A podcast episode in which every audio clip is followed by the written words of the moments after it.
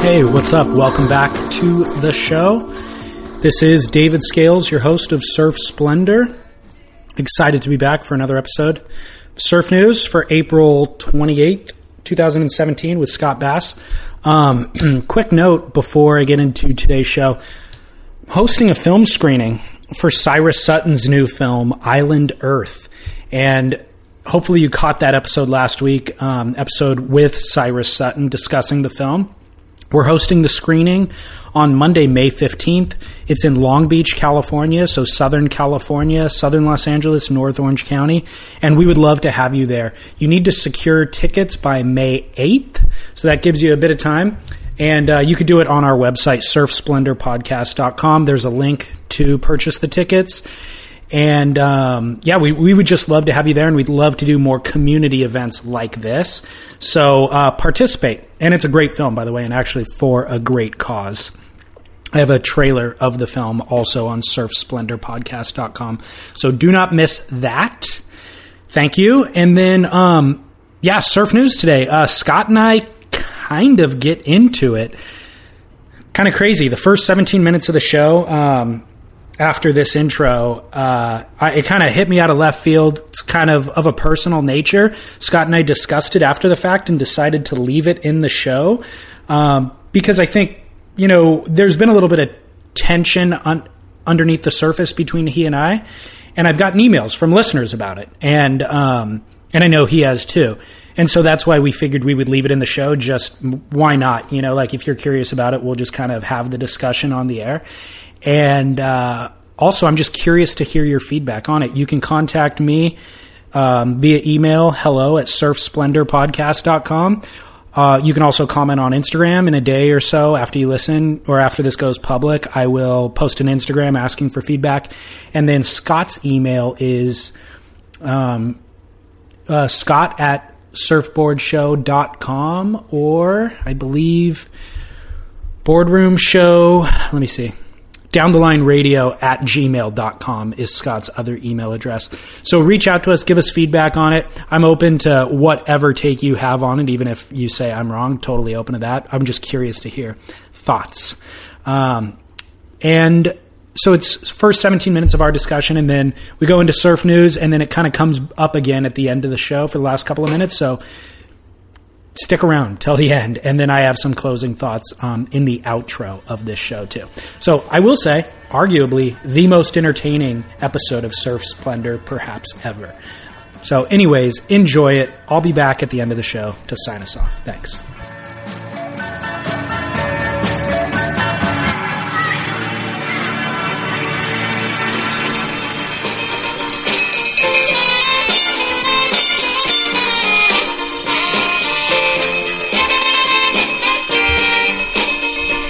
Yeah, guy. Yeah, guy. Down the line, Surf Talk Radio. It's April 27th, 2017. And that's Grazing in the Grass by the great Hugh Masekela coming at you on KLSD. Just kidding. Down the line, Surf Talk Radio. Scott and David with you. was- Scott Bass, David Lee Scales. I was like, where am I right now? I maybe I'm in the wrong studio. It's like 1967 Los Angeles jazz radio. Oh, is that I was, really? I was transporting you. Wow, man, that was amazing. Uh, yeah, Sal Masekela's dad. That's Hugh right. Masekela. Hugh. Shout out to our boy Sal. Um, what's up, Scott? Good to see you, dude. Yeah, man. Good to be here, I didn't think I'd see you this week or next week, given that your yearly massive event is uh, coming into town. Oh, town. I know, right? The Boardroom Show, International Surfboard Show, May 6th and 7th. Please come down and join David and Scott and meet us and see us and check out all the killer surfboards and be a part of the panel discussions. And there's all sorts of stuff, of course, honoring Al Merrick, the legendary icon of foam, presented by U.S. Blanks, Icons of Foam, tribute to the master shape off. 10 international shapers, David. 10 of them. Did you queue up my interview with Al? I haven't. You? Oh, no. I'll try. That sounds like a very sincere. I'll try. Well, yeah. Um, yeah, exactly. But anyway, we're pretty excited. I'm pretty stoked on on the shape off. It's going to be a lot of fun, and they're going to be shaping, replicating a classic Al Merrick design. And we've got shapers from all over the world coming in from Basque region of Spain, from Hawaii, Maui. Hawaii, Australia. It's going to be good stuff, man. Yeah. So seriously though, um, are you flustered? Where are you at right now? Are you No, everything coming you know, together? yeah. This is our tenth year, our seventeenth show. We've been doing it a while, so certainly there's you know last minute stuff that just flies at you around this time of the show, a week before the show. But um, you know, I've I've got it most mostly handled. There's going to always be bumps in the road, but it's you know Is there any way to gauge um, what the attendance will be like in advance? um, yeah, you know, based on pre-sales of tickets, I'd say it's going to be pretty good. You know. Yeah. I mean, I would think though. It seems to me that most of the ticket sales happen at the door in past Yeah, years. yeah. So, like, but from my experience, obviously, I've been coming the last four plus, maybe five years. It is always busier and busier and busier, you know. And like what I thought was really great attendance two or three years ago got dwarfed the next year. Yeah. Um, so I would expect a bigger and better show. I mean, especially you know, like Al Merrick. I don't know that it gets bigger than that or more interesting and relevant than that in modern surfboard design. Yeah, no, I would agree. And and you know, the marketing just hit like the you know the ads in the local magazines or the local newspapers start this today, literally today. The ads on the radios started today. You know, I was actually listening to them on the way in. So we Oh, really? we've got um, advertising on. Uh, Sports Talk Radio in San Diego, thirteen sixty. XTRA Sports, thirteen sixty, and um, and you know we're in Bliss magazine, we're in Surfer magazine, we're in Deep magazine, we're in the Coast News, which is the local beach rag down there, um, and of course we're doing a lot of guerrilla marketing. We're all over the internet um, on Surfline and just through various other places. So Podcast marketing, you know, podcast marketing, the most very much. relevant media outlet there is today. I would say completely Platform. relevant and cutting edge and at you know at the tip of the iceberg you know changing you know like we're way ahead of the curve completely not, not be a good fettered at all by red tape and bureaucracy. no we can sit here and talk boardroom show all episode We and, can curse. and you oh speaking of that did you okay that brings me to an email i got from james h he said hey scott i enjoy the podcast but would appreciate if you cut the f-bombs it's unnecessary to prove your point, and I imagine I'm not the only one who doesn't enjoy such abrasive language. I don't think you need it in order to keep your street cred, James. I would agree with you, James. I'm. I will try my darndest hmm. to Nice, to stop the f bombs. nice I, swerve right there. I yeah, I know. I, I so agreed, and I apologize because I don't think that. I think there are times and places for f bombs, but perhaps in a controlled podcast, not the right place for that. You know, um, James is a sensitive lad. I don't know, James. Is I'm a- cut. I'm cut from the same cloth. Yeah, I think I am too. I want to be. I, you know, I cert. Yeah, I agree. Let me just say, I agree, and I'll do my best to not cuss. And it's not something I'm proud of. Have you ever heard me curse? No, I don't think I have. Not really part of my lexicon of vocabulary. You know man. what? Cursing makes you sound like an idiot. Does I it? Think, I think. I think. I always tell my kids that. I'm like, look, if you want to sound unintelligent, use the f bomb over and over and over again. You know? Yeah, see, I'm a huge fan of cursing from really, really old people and really young people. That's when it's hilarious to me. but like, Luckily, I, I don't fall into those categories. you're getting close. Oh, you're my getting God. close. Should I publish this photo on Instagram with your gray hair? I'm young at heart, my friend. Young at heart. Um, yeah, that's that's funny, James. I uh, yeah, see, I I'm not sure that it's a sign of intelligence or not. I just feel like there's oftentimes better choices of words that will I don't know um, be more descriptive and serve the purpose of what I'm trying to say a little bit more colorfully than a curse word. So I usually try to opt for something else, but I'm not saying I don't ever. You know, Samuel L. Jackson curses a lot, right? He uses the f bomb a lot, and time. and it's kind of like it. Lo- first of all, it loses some of its power if you overuse it, right? Sure. And I think it does. And I love Samuel L. Jackson. And I guess if there's one guy that could get away with it, it's him because it's almost, you know, he uses it so much that it's almost part of his identity. yeah, in a way. kind of it's his brand. yeah, I'm not sure I want that as my brand. Samuel F. and Jackson, starring in Snakes on a Plane.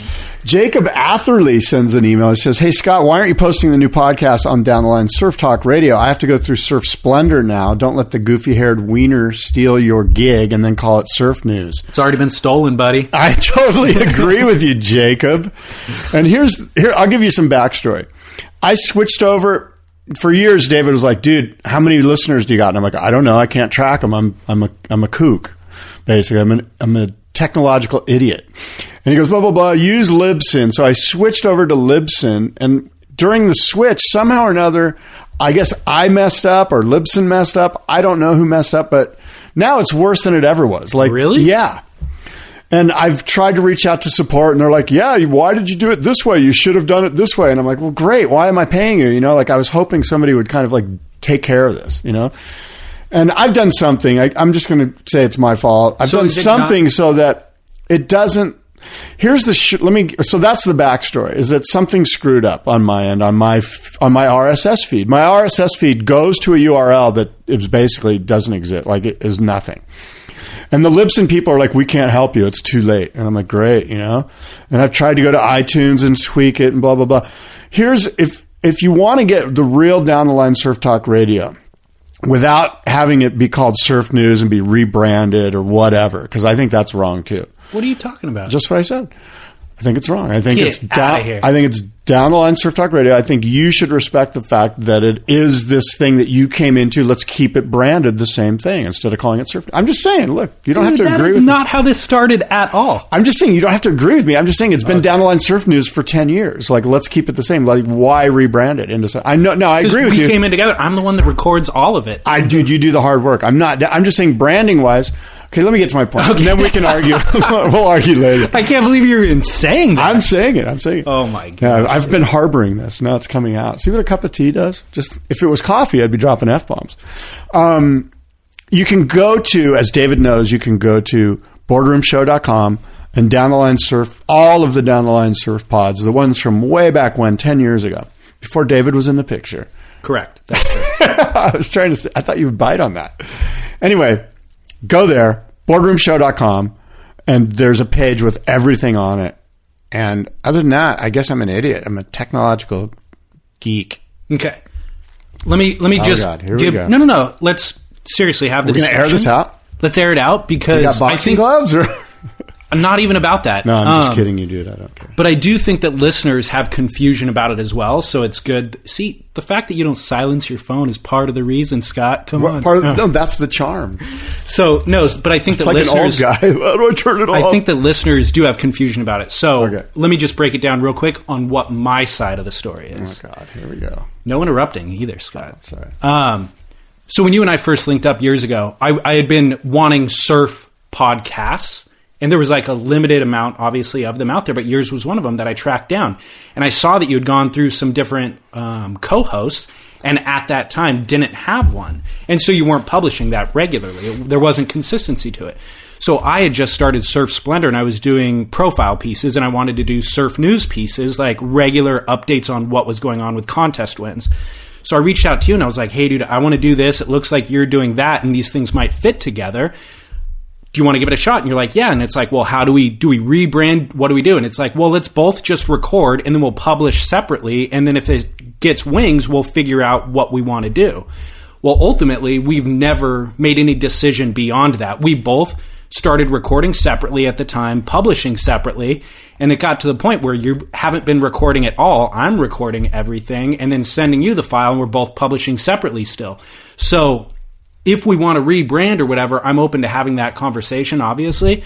But at the same time, like um, you said, you've run into these technical issues. I haven't felt comfortable. Like, look, dude, if I'm going to give you the file and this is under your thing, but you're not able to technically support what we're doing, I'm apprehensive to go through that path. You know, so that's my only What are you apprehensive about exactly? like. If it's not showing up on your I got iTunes. Yeah. then listeners can't get it. Right. But what's the apprehension? Listeners can't get the show. They're the most Right. But why? That's just on me, though. That's not on you. I mean, they can get it through Surf Splendor. No, but if we rebranded it and it was all in your hands, Oh, no, and no, they no. go to Okay, i- yeah. if it's all no, on down the line I and totally they go to your iTunes and it's not uploaded, I totally agree with what you're saying. Let me just say this. Um, we haven't ever had the discussion. I guess we're having it now. This wasn't planned, obviously. My feeling is you're much more technically savvy than I am, obviously.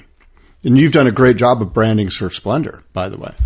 But if we're going to announce the show as down the line, like when we come on, we go, welcome, it's down the line surf talk. And then it's not called down the line surf talk on wherever it is, wherever it's distributed, then there's, that can create confusion. Mm-hmm. So it's my hope that, that you and I can come to an agreement where it's called down the line surf talk wherever you get it. So that if you go to Surf Splendor, you're getting Downline surf talk. If you go wherever, it's just called Downline surf talk. Because that's really what this is, right? I mean, that's how we introduce the show every week. Well, that's how you introduce the show. But I think if we're going to do it, So you want to rebrand it to Surf News? Well, I think if we're doing it together, and I don't, it doesn't need to be surf news, but I think if we're going to do it together, then it should be rebranded as neither of our identity and like a brand new identity. I think that would be the best move. Because I think that you would lose. I think we're losing a lot of traction if we do that. Like we have years and years and years of, of the show called Down the Line Surf Talk. And now, but I have. So my question would to you would be, or to the audience or whoever is, who's built a stronger brand identity at this point? Because if Surf Splendor Yeah, I- has I more don't know. listeners, then why would we revert back to down the line? I know you have a lot. No, no, I'm not saying to change Surf Splendor. I'm just saying within Surf Splendor, instead of it being called Surf News, like you've got Surf Splendor, and that is all of these great interviews, and then you also have Surf News. So I'm saying under the Surf Splendor umbrella Yeah. is these interviews, is down, the Down the line line. surf talk, and probably some other things that you've yet to be developed that you're going to develop on at some level. I know. totally be open to that. I guess my thought was I didn't want to just take your name and start using it under the Surf Splendor moniker and like, hey, every other week I do down the line. Well, I think if I wasn't such an idiot technologically, like if I wasn't having these problems, I thought I was going to resolve these problems with your insight into Libsyn, and I failed. Yeah. And so, um, you know, at this point, you have the leverage. Basically, I don't. You know, I because more people are getting to it from Surf Splendor just because of of I'm, I've I've literally like. I've hammered away hours trying to figure out how to fix this thing through Libsyn support. I couldn't believe how much money you spent when you told me what you'd co- spent transitioning it. I was like, dude, I've never spent that much money with them. Yeah, well, I wanted to. I mean, I yeah. So that's the other thing. I've got all. It's like it's it's driving me. It's driving me crazy to Yeah. the point where I'm like, David needs to run this because I've screwed it to the point that Yeah. it's like, I don't know. And, but but more than anything, I think my ego and my pride wants it to be called down the line because it's this thing that I built. Yeah. and and I'm just being honest with you that you know, you, you obviously can do whatever you want on your site, but I would love it if you would embrace with me the Down the Line Surf podcast moniker. And as far as like ownership of that name or whatever, I'm, I'm so totally willing to, you know, for you and I to, to work together. Yeah. You know, like I'm not like, you know, line in the, you know, like I'm not that tied to it. You know, like, like my feeling has always been sort of laissez faire. Like it's going to work out. Let's Mm-hmm. just be good to each other about this. Let's not be, you know, dicks about it or what. You know what I mean? Like, Yeah, and yeah. so And I, I'm not, I don't, I'm not willing to ruin our friendship over business. Let's put it yeah. that way. Well, and there's very little business, by the way. Very little it's like- friendship. oh, that too. So, um, yeah, I, I guess what I want to communicate to you is like I've not meant to subvert you in any way or like to take any sort of your brand in any sort of way. Like I felt the same way as you. Is like, hey, we just want to produce content for people to listen to, Yeah. and get it out there in the most convenient pl- format for them to listen to, which obviously is just iTunes for them to be able to subscribe and get it on a weekly basis. So that's been only my my only effort through all of it. So Well, good. So we just had a hug out and we've hugged it out. is that what that was? I don't know. I think listeners want to know. Like I've gotten message from listeners going like, "Hey, what's going on?" or "Why do you do it this way or not that way?" or whatever. So I'm okay having the conversation. So I guess the, to, to summarize, then, um, you can obviously get Down the Line podcast through boardroomshow.com. You can obviously get it through Surf Splendor. And, a, and I think, and I'm not going to speak for you, but I think you're going to start to brand it as Down the Line Surf Pod instead of Surf News. Are you comfortable with that? Or no? It doesn't look like you are. Um, I'm not uncomfortable. Again, are you comfortable? I am. that? Oh, no, I'm totally am. I totally am. Okay. I totally am. All right. Nothing. I'm just processing as we're as we're talking. Feel like I'm getting lulled into something without fully. Oh uh, well, you know what? If you're not comfortable, thinking don't do it. I'm not. Well, I'll figure it out. Um, doing a quick hard pivot. I have a couple of updates from our previous show. You mentioned the issue at San Onofre, the re. Speaking of rebranding, let's rebrand Save Trestles into this new issue with Yes. the nuclear power plant. I'm glad you San brought this up. Yes. Um, you mentioned it on the show, which we had a big wasn't discussion. It wasn't the first time I had heard of it, but I had only seen it very, very briefly. I think maybe there was an article on Surfline prior to you mentioning it, but that was it yeah. we published this show in the afternoon. The very next morning, almost like in the middle of the night, we both had an email from Chad Nelson from Surfrider Foundation, the CEO of Surfrider Foundation. He goes, "Hey guys, thanks for your discussion. Um, I thought it was a fair take on things, and I appreciate the call out uh, to members, you know, for people to join Surfrider Foundation. Meanwhile, you can be assured that we are hardly working on a solid strategy uh, regarding the San Onofre situation, and it'll be available on our site soon. Yeah. And sure enough, they took a stance shortly thereafter, and then a bunch of other media outlets actually covered the topic as well. Well, and did you see what the world's Chris Mauro wrote some piece for the World Surf League where he works? Did you see this? The WSL. No, I didn't. Yeah. So Chris Mauro followed up and basically said, "Hey, look, here's the WSL's take on this," and I'm reading it right now, but. Um, the dilemma. Here's what Chris said. There's a plan to bury over 3.5 million pounds of radioactive waste, spent fuel, less than 200 yards from the shoreline at San Onofre. Um, San Edison, the company that owns the San Onofre, Edison is the Southern California Edison, is insisting that their solution is a safe one. Local watchdog groups are sounding alarms about the canisters that will hold the radioactive fuel, which has a half life of 70,000 years, while the canisters are guaranteed for 25 years. It's insane. The can the concrete structures that will be stored in are only good for 10 years, and if those structures fail, then the guarantee on the canisters is voided. Yet the California Coastal Commission unanimously approved the utilities com- company's plan to store these spent fuel rods right there at the beach at Trestles. Uh, by the way, these containers are only half an inch thick. By contrast, most other countries use thick wall casks of 10 to 20 inches thick. Not only that, but the Coastal Commission has given Edison 20 years to come up with a plan for the canisters to be inspected, repaired, maintained, monitored, and transported without cracks. Um, therein lies the problem. I'm trying to get to what the WSL's take on it is. It seems like it's just an assessment of the situation more than anything. Yeah, it is. It's Um, not like taking a stance. He says here, Chris says that given Southern California Edison's history of bad predictions about safety and reliability, Right. there's plenty of reason to be fearful. Yeah. And the backstory, I would suggest that you read this. Um, it's basically saying the risks are real. Um, you know, there's a lot going on. There's lawsuits. It's actually very well written, and it's. Sadly, I haven't read it, so I don't want to sit here and bore the listeners. But you should go to WorldSurfLeague.com and and find this uh, information that Chris Mauro wrote. It's a really good article. Chris does a good job, of course, the former editor of Surfer Magazine. And of course, there's a call to action: what you guys can do, who you can call, how you can get involved, and um, and it's good stuff. Now, I would suggest to you that what's the biggest event of the year in Southern California from a surf standpoint besides the Boardroom International Surfboard Show? it is the Hurley uh, Hurley Trestles Pro, right? Is that what it's called? The Hurley I don't know. I mean, yeah, that's what it's called, but I would think the U.S. Open's bigger than that. No, I mean, for you and I, it's not, but for like for tourism and for well, I people mean, who if, attend if the event, say the U.S. Open, you might as well say Coachella. I mean, it's kind of like you said surf event. yeah, but I mean, isn't Coachella a surf event? Surfers are there. I mean, that's my point. It's like, isn't it all the same thing? It's just youth.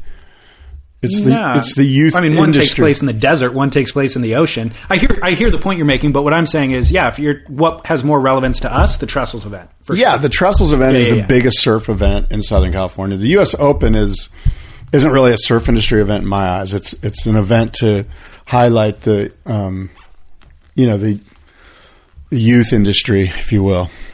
It's more than surf. Let's just put it that way. yeah. There's concerts. There's blah blah blah. But the U.S. Open and the Hurley Pro, like this is an opportunity for Hurley and the WSL to kind of come out and and they've made a stand on their website about what you can do. And I think they could. I mean, it would be refreshing to see them kind of go, "Hey, we're against this, and this is what we're doing at our event to, you know, Yeah. explain our frustration. Right. What that is, what that activation looks like, I don't know. You know, Yeah. uh, but there's ample opportunity for the WSL and surfers and and peop- lovers of the Southern California beach to go, hey, Darrell Issa, Dana Rohrabacher, all these people, Senator Feinstein, Senator Kamala Harris, you know, Hurley, the WSL, and surfers around the world are making a stand against this right now.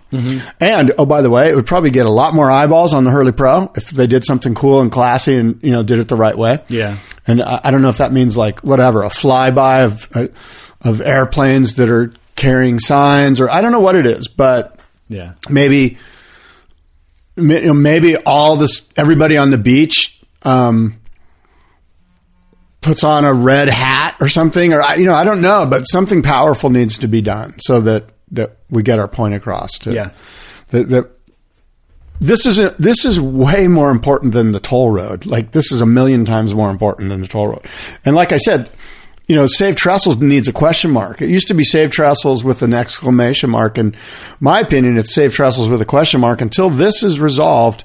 Trestles and the, and the rest of Southern California, for that matter, um, is under a sort of a dark cloud of nuclear spent fuel rods. Yeah, it's interesting. I heard Kelly Slater talking recently about Fukushima and how like nobody's even discussing that situation anymore and the fallout is so vast and sustained and it'll go on forever and ever and he's like even the machines that are going down to like treat things and search for whatever was lost are melting the machinery itself because of the radiation and higher incidents of radiation in like farms in Iowa and things like that all tr- uh, tracked back to the Fukushima fallout. So this stuff has long term serious serious detrimental effect on the environment, our well-being, our children's well-being, all that sort of stuff.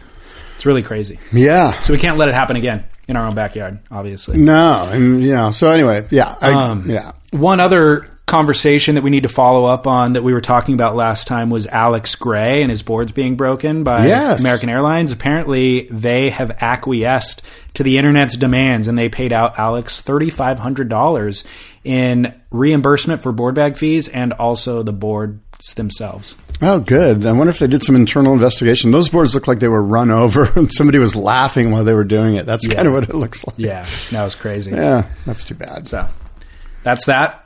You have any other follow up or do you want to get into the proper meat and potatoes of the show? I don't have any follow up that I think of right now, but no. Well, there was a number of things that have happened since you and I last met. Um, Bell's Beach was kind of the main. Can I just say that the last three WSL events have been spectacular and been really fun to watch, and they've done a really good job. Like, Okay. I mean, you know what I mean? Like, I do, yeah. And and I'd also like to say that you and I discussed last time. You know, we I got a hold of the headhunter copy for the CEO of the WSL, and the one thing was many. There was a couple of fun things to talk about, but one of them was sub, premium subscription service and what that looks like.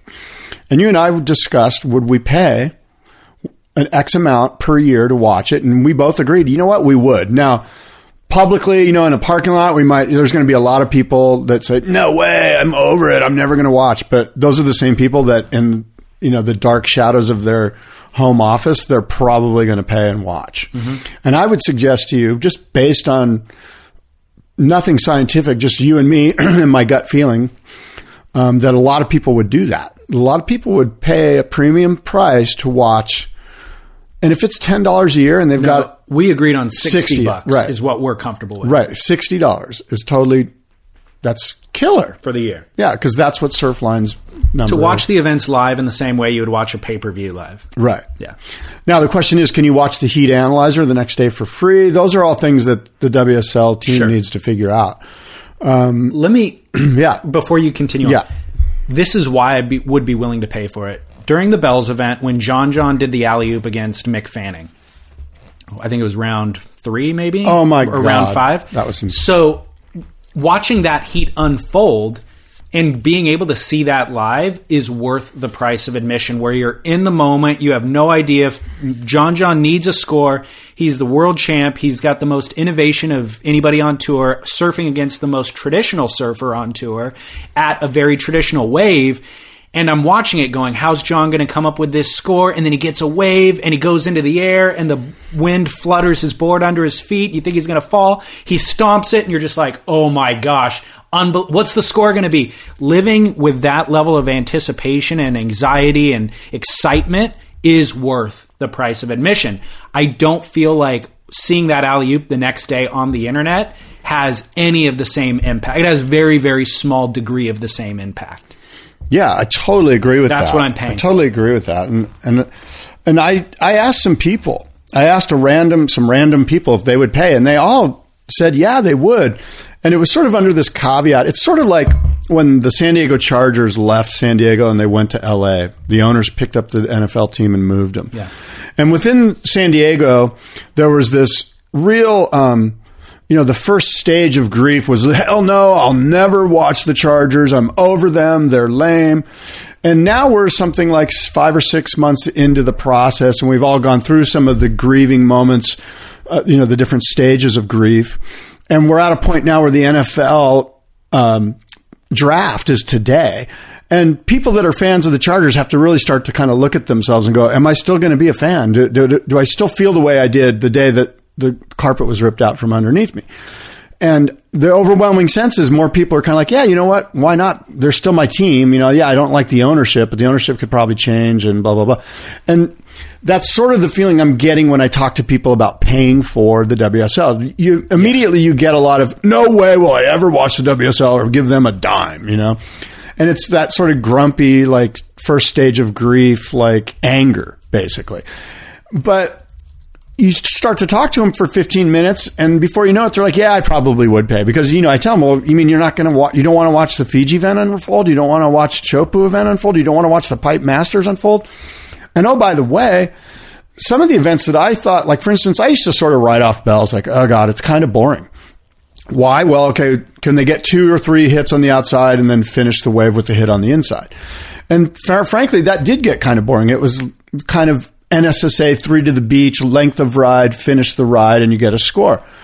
But what's happened with this aerial movement that's evolved to a point that it's they're doing John John's doing and Gabriel and a lot of these guys are doing stuff on the outside that's pretty incredible. And guys are turning heats based on one move rather than okay, here we go. Did he do his three turns and did he finish on the inside? Okay, we'll give him a seven point nine seven now we're getting one maneuver, two maneuver rides that are 993. It changes the the vibe, excitement. the excitement level of watching that event now. Yeah. And so point is I think people are willing to pay. And I am just totally I'm just telling the WSL that that's our gut feeling. And I know that David and I would pay and everybody I've talked to would pay. And is it because I'm I travel in circles of surf fans? Probably, you know. And I'm sure there's the salty guy that's like, I, I never pay for Surfline either, and you know, I've got a black beaver tail and a pintail, and I surf, you know. What you know, so I'm sure there's going to be some salty guys that aren't into it, mm-hmm. but they yeah. weren't. Those are the guys that weren't into it anyway. Right.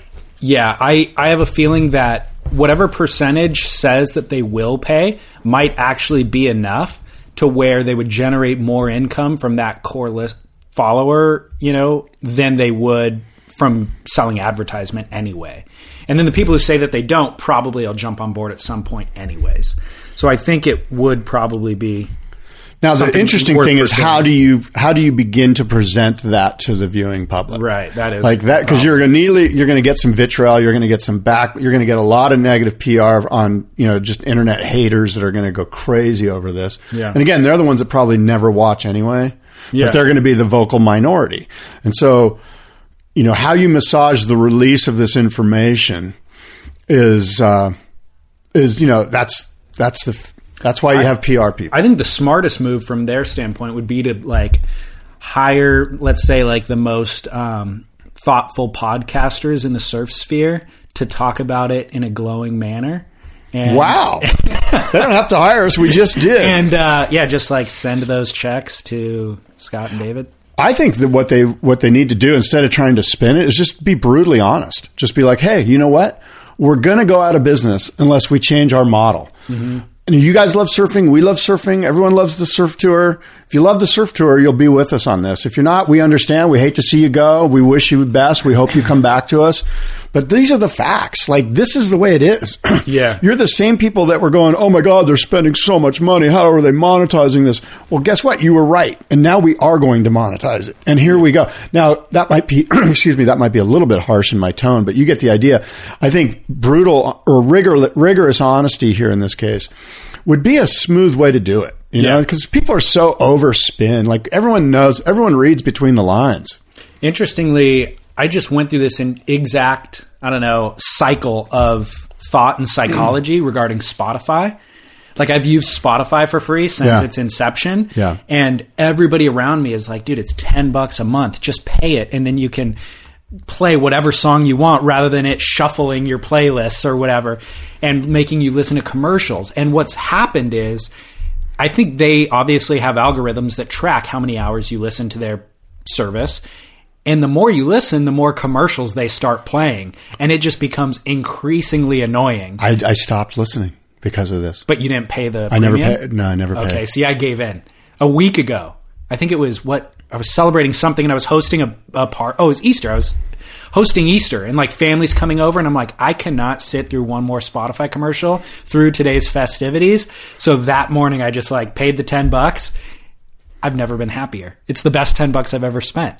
It's so well spent, you know. And like again, ten bucks to in Southern California as expensive as it is to live here, ten bucks is nominal. You know, it's like it's nothing. Like I'm not going to notice the ten bucks missing every You know what month. my problem is with the ten bucks subscription deal is? is that you got it for free forever? no, it's that I all of a sudden I have like thirty of these. Of course. and all of a sudden I'm looking at my bills and I'm getting dinged every which way. It's like everything. You know what I mean? And so that's my problem is that I don't mind the 10 bucks. It's when I look at it and I go, oh my God, I'm spending 130 bucks every month on services I don't really use as much as I'd like to. Or that there's a free version of if you can just listen to it. Like Sirius XM. Like I pay for Sirius XM. Why don't I just stream that on my computer? well, that would be one or the other. You either have Sirius or you have Spotify Well, I have Sirius in my car. Does Spotify come in your car? through Bluetooth. Oh, okay. Your yeah. car's got Bluetooth for sure. Yeah. it's new enough. Oh, So, but, and does Spotify have podcasts and talk radio and, and all that stuff? No, but iTunes does, and that's all free. Yeah. But doesn't it cost to stream it? No. The data? Oh, I mean, I get enough data where You, the ju- you mean you have it on your hard drive on your phone? on my phone. Yeah. Okay. Like I down, I listen to all the podcasts and audiobooks I want without ever going over my data. Anyways, um, I for me the Spotify thing, I'm happy paying it at this point. You know, it Yeah. took me. I was the latest adapter out of all my friends. Yeah. and I'm happy to have done it eventually. I used to use it a lot, and then I was like you. I was getting too many commercials, and I was over it. Dude, the commercials and they play the same exact ones, so they just annoy. It's just Geico or out of you. Progressive. It's some auto insurance. It's the worst. It is. Anyways, let's talk about Bell's Beach a little bit. I just did. I said, no, go, Um, go ahead. Well, there's a number of storylines that I'd like to touch on, and then you can jump in with any that you want that um, you think are worth teasing apart. Long and the short of it is, Jordy and Ky- Jordy took down Caio Ibelli in the final. Courtney Conlogue beat Stephanie Gilmore in the final. I want to say a word about Jordy because you and I have said, you know, he's one of the most talented surfers to not actually win the title yet. He finished second last year. Does he look positioned this year?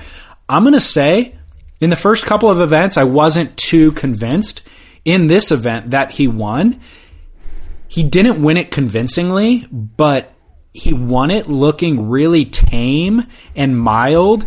And it made me kind of remember Kelly Slater in previous years that he won, where he's got his sights actually on the end of the year. He's not coming out with a huge bang. He's coming out with this kind of goal that's long term, feeling like, look, if I lose one heat here one heat there, I'm not too worried about it. I'm confident enough in my surfing that I don't need to blow minds right now. I can just do my thing, pu- push through, guys, blow the tail when I need to, um, and I will turn it up a notch when it gets to that point in the event, or certainly that point in the season. and I'm not even going to get flustered by my losses. He just seemed to have a certain mild manneredness to him that I thought was actually indicative of a maturity, I guess, that I haven't seen in him before. I used to see a volatility. Now I see him with a confidence and a maturity that I hadn't seen before that makes me think he's more well positioned for a world title. Seems to have his eye on the prize, the end prize. I think we have to wait and see on that, right? Because I would agree with everything you're saying, but I'm also hesitant to say he's matured to a level where he's ready to win a world title. Because what I need to see from Jordy is a big time loss and see where and see a comeback from that. Now you could argue we've already had that, you know, in these three first three events, and he proved that he came back from it with a win at Bells, right? Mm-hmm. And so I'm still I've just seen too much of that volatility that you speak of. In past years, Yeah, in have. past. So Yeah. I need I'm I'm I'm not willing to bet the house on Jordy. I'm not willing to bet the house. I'm just seeing these early signs that I'm kind of cluing in on. Right. We have to know? wait and see then is what you're saying. It does take time. Whereas like John John on the other hand has come out with a bang. Like we haven't actually seen a world title holder come into their second season, like their um, you know, defending season with as much power as John John has. Like in the last five years, from Joel Parkinson in 2012, where has he been since then? You know, Adriano De Souza, Gabriel Medina, um, who else am I? Mick Fanning in that amount of time. Like nobody has come through and then made a threat on the following year. So John John has. He's come through and he's won. And did he win Margaret? I can't remember at this point. Oh my god, you sound like me. You don't even Um, remember? I think he won Margaret. Yeah, he won Margaret. But he's he's in first position Yeah. still after the third event. So John John's making a clear run for the world title. Now you and I mentioned Jordy, Kolohe, Julian, and one other guy that Jordy. Oh Jordy, Kolohe, Julian, and was it Felipe? no, we only mentioned three. Was it just three? Yeah. Those three guys are in position. They're at the prime of their careers. You would even argue Jordy's almost long in tooth. They have to strike while the fire's hot. Pardon the cliche. After three events, Julian has really got to be the guy that you're looking at and going, "Oh my God, is he falling off the? Is he falling off the edge of the earth here?" What is he in twenty second? Like Yeah, he's I'll have to way down the pack. Yeah. he has not had a good Australia. Yeah. And Kolohe and Jordy both pre- looking pretty good. Completely. Yeah, Jordy's in second place. So So if Kolohe and Jordy, Kolohe's in fifth. they're both primed to win a world title Yeah. after three events, right? Yeah. So now we're going into the next leg. Brazil's kind of an interesting. It's almost like a standalone, and then they go to the South Pacific for two events, right? And then mm-hmm. to J Bay. So I guess those two of those three have Yeah. Withstood the first round of attack, so to speak. My money was on Julian. I know. At the I, I of the think. season. I think I was, a, I, and I He's in 16th, by the way. Kolohe, Kolohe looks solid, and Jordy looks obviously looks solid. So- um, Kolohe maybe a little bit more consistent. Yeah, I mean, his results don't show it, but I would agree he looks really good. Um, the other couple of storylines that emerged Frederico Morais is unexpectedly becoming a favorite of mine. Like, the guy is so solid. I think I've been apprehensive about him just because I think his style is too straight legged and there's just something robotic about it that I don't love. Well, all those tall guys have that sort of bead, Yeah, sort of that yeah, like it's tall. It's almost just too tall to to do all the really cool things that you see normal five foot four guys do. Because most of the tour is five foot four. Yeah, Slater's five nine, I think. He's the tall guy Yeah. on tour. You know, I mean, I know there's some big guys. No, There's but- Owen Wright, but most of those guys are super tiny. but he is he's just so freaking consistent and he goes and he surfs big conditions like bells and sunset and Haleiwa during the triple crown he made the finals of both those events this last year and he just doesn't back down. He goes into sections that guys kick out of or back away from even big guys back away from. He goes straight into it gets smacked down and rides out of it and then makes the section. And you're like what the heck? It's really really impressive. So i like frederico morais. Another thing that was funny that happened is during that mick fanning and john john florence heat you texted me. When john john landed that alley oop you go this is the changing of the guard. We just witnessed a real hallmark of a changing of the guard where Mick Fanning is doing his raps and his very traditional bell surfing. Mick Fanning is doing as good a surfing as he can possibly do. He was shredding. Totally. And in that style of surfing, as good as can be done on a surfboard. Like, Yeah. that's the pinnacle of it. Yeah. And John John just did better by doing something completely different and radical that we haven't yet seen done at Bell's. So you go, you said to me in that text, you're like, hey, this is the changing of the guard. We just witnessed it. And I go, and my reply to you is like, hey, you know what's even sadder? Is that Kelly Slater's watching it from his computer because he lost three days ago. Like, Yeah, it's but- sad enough that But Kelly can do those errors, or at least attempt he them and maybe 'em- make them. He could do them a lot. I think what I said is Mick, Mick Fanning's career is over. Yeah, yeah, it's over. officially over. It's Like- over because he can't do it. And I'm like, yeah, but Kelly's not even participating in it Right. anymore. Yeah, Kelly Kelly's lost a few 44, days Mick's ago. 34. Yeah, I mean- true, true. But I think to your point as well is Kelly's more positioned to do that air than Mick is. Kelly's more likely to be able to compete with John on that level. Right. But the reality is, like in terms of innovation, he is. But the reality is, in terms of competitiveness or maybe commitment to the tour, Maybe. he's not. And that's Maybe. indicative by the fact that he's watching it from home right now. Yeah. Like, yes, we've seen the changing of the guard, and our guard isn't even there holding guard anymore. You know, like that's what's saddest to me. Well, I think Mick Fanning, in, in that analogy, Mick Fanning was the guard. Like he was surfing so insane in that heat. Remember, he picked off the first two or The, three two, the huge. first two waves, he was just he got nines or you're something. like, yeah, oh crap, heat's Mick's- over. Yeah, heat's over.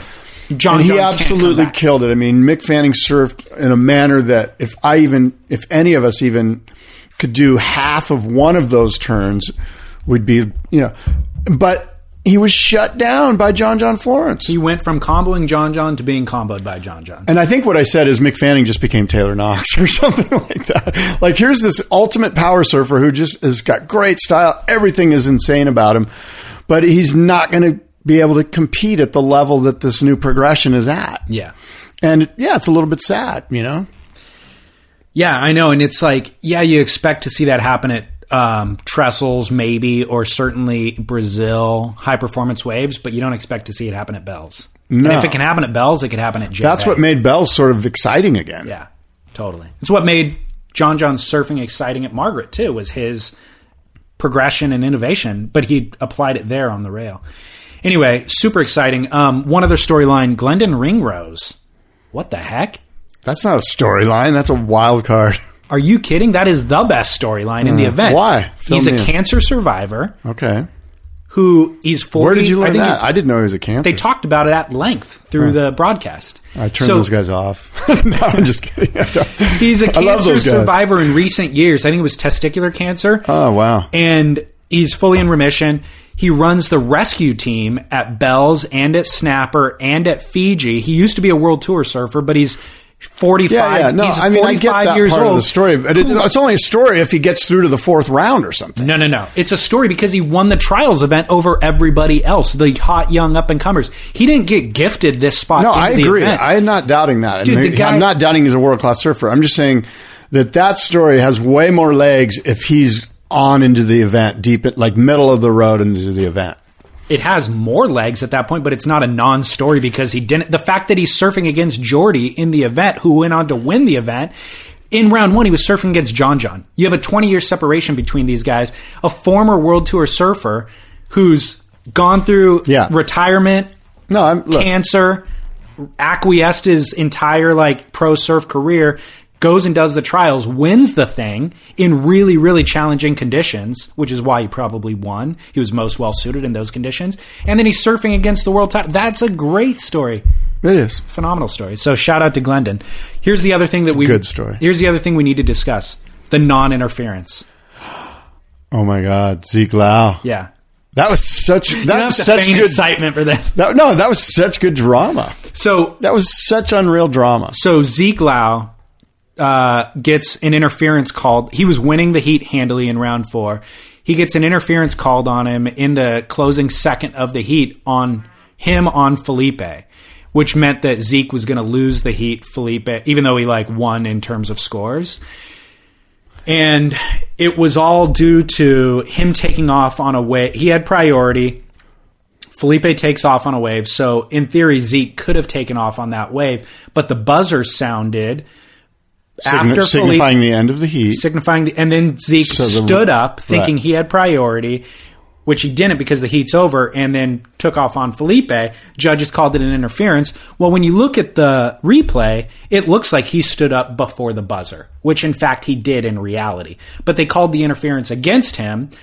Zeke contested it, and then they went and reviewed the tape and then reversed the decision, saying, Oh, you're right, you stood up before the buzzer. Well, everything got sorted out in the wash. It was all fine in the end. But the question for you and I to discuss is Richie Porta came on the air and said, We reviewed the tape, and he stood up after the buzzer. And that was because Richie Porta was reviewing a separate tape that wasn't synced with the sound in real time. You and I, as the viewers and the commentators, everything that's going out on the webcast was in real time, and it was obvious that Zeke stood up prior to the buzzer. Apparently, the judges have a separate feed that isn't synced. You know what my conspiracy brain thought of? Tell me. Eddie Rothman called those guys up and said, "What the fuck? Don't." Oops, sorry, I dropped Yeah. an f bomb. And What the heck? Eddie Rothman called up and said, "Do not come to Hawaii this year unless you overturn this rule." Yeah. Now that's just you know I'm just joking. I thought that, that but that was what came to my head. All of a sudden, 20 minutes later, they But I think that's reversed Be- the call. And BeachGrit, I think, published the story that was like, "Did Zeke pull a Sunny?" Because Sunny would go up in the old days and like Yeah. shout at the judges Yeah. and you know. I don't think Zeke them. did that. No, he didn't do and, that. And I and I to me, one of the greatest parts of this drama that unfolded was Peter Mel making a call in the booth right away. Like I love that. Mm-hmm. You know, like that needs to happen more. Like just look, this is what I saw. This is honestly how I feel about this. I'm just the color commentary guy. I'm not the judges. I don't make the final call, but in my opinion, Zeke was good. It Yeah. was all good. And that's was- the kind of thing that needs to continue. That's the, cause that's what everyone else is thinking. You just gotta, the color guy has to look at it from the standpoint of you and I watching it at home, you know. When you're hiring for a small business, you want to find quality professionals that are right for the role, and there's no faster or effective way than through LinkedIn jobs. Your time and capital are precious, and there is a powerful resource that can help you focus on what you're good at and integrate people into your team seamlessly to help grow your business. LinkedIn Jobs has created the tools to find the right professionals for your team efficiently and for free. LinkedIn isn't just another job board. Everyone is already on LinkedIn with their resumes and references, and now LinkedIn has designed a hiring platform to connect you with candidates specifically qualified for the job that you post about.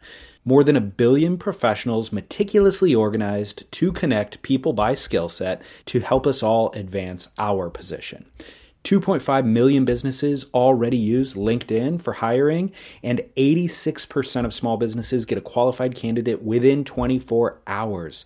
It's that fast, easy to use, and effective. LinkedIn Jobs can help you write job descriptions, filter the right person to you, and give you the tools to help you interview them like a pro. LinkedInjobs.com slash surf is where you go to post your job for free. Yes, totally free. That's linkedinjobs.com slash surf to post your job for free. Terms and conditions apply. What the hell, though? Like, I know. Good drama. no, but why would the judges have a separate feed than what we have? Do they have better angles than we have? And if not, if they do, then why can't we have those angles? Like, I don't Well, understand. this is where the conspiracy, where the phone call from Eddie Rothman comes in. Isn't it bizarre? It is a little like bizarre. why are they and then they and then also like are they not watching it live because if you're watching it live and you clearly can hear the buzzer the horn and you're watching Zeke stand up like there was no call to even be made it was obvious that he stood up before so when they go to review the tape why is that diff not synced in real Well, time Well, the interesting thing is, and I think there's some truth to this, is you know how sound travels. You know, and so when the buzzer goes zero and they go, okay, push the button. You know, there is probably a half a second between the time it goes to zero and that surfer in the water hears the sound. Right. And I bet that he stood up after it went to zero, but before he heard the horn. And I think that's where they really got into some nitty gritty and combed through it and went, you know what? we got to do the right thing here. You know, if if it's if the onus is on us to make the horn sound and be heard at, with him when it goes exactly to zero, then we have to push the button on the horn just a little before it actually goes to zero, and we didn't do that. And so, and so I'm sure these are some of the conversations, and I'm just assuming, I'm not sure, but I bet this is the type of conversation that went down during those 20 minutes when there was discussion about this. Yeah, that to be honest, to me is moot because the where the, the place that the camera is positioned is not in the water away from the sound of the horn. The camera and the horn are near one another, so there's no variation. There's no lag time there. The camera's recording Zeke standing up at the moment that the horn is sounded, and Zeke stood up before the moment that the so- horn was sounded. I'm just saying that the the time it takes for the sound to reach Yeah. Zeke is probably right around a half a second. Agreed, but Zeke stood up before the horn even sounded. Oh yeah, no, no, I agree. I, I, I think he's good. I'm not. Yeah. I'm not. A, and by the way, the way he handled it was great. I thought so too. because there, there was a little bit of angst, and there deserves to be. You know, it's it's a highly competitive situation, and um, and it just stunk. Like if it wouldn't, it, it would it would have really hung over the event. In a negative way, if they didn't just do the right thing, and the feeling is overwhelmingly is that you know what they did get it right. Now, Richie Porta coming on and ba- and you know right away and backing up his decision and then changing it. That's It was just that's a little problematic. It but- was weird that he blamed it on a technical error when all of us are viewing one version of something that was so egregious. And then him going, oh, no, no, we're viewing this other version that has a technical error in it. We're like, dude, you guys are the judges. You guys are the final uh, decision makers.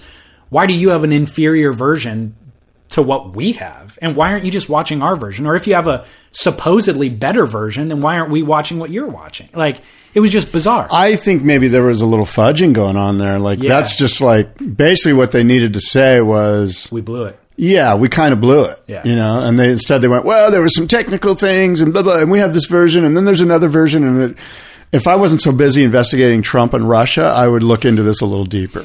I will say, I do like that they're having Richie Porta on to discuss these things. Like in the past, um, these discussions weren't even available to us, and it Yeah. was just strictly us complaining and the internet complaining. Yeah. So it's good that they're now trying to create transparency, and in their transparency, they're making errors that we're now complaining about. We're basically going to complain no matter what they do, but you know.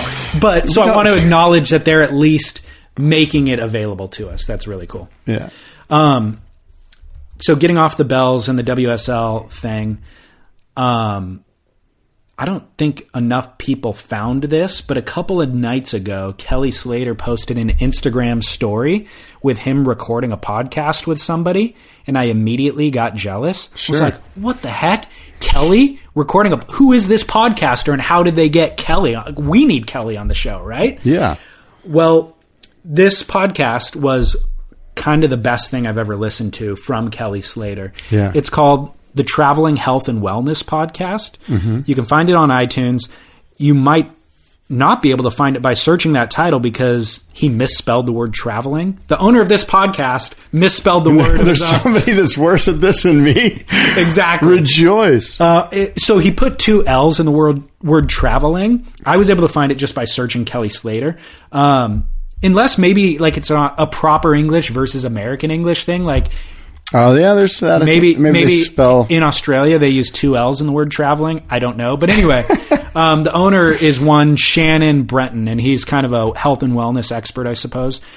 And he has Kelly on the show to discuss health and wellness and his um, athleticism and all that sort of thing.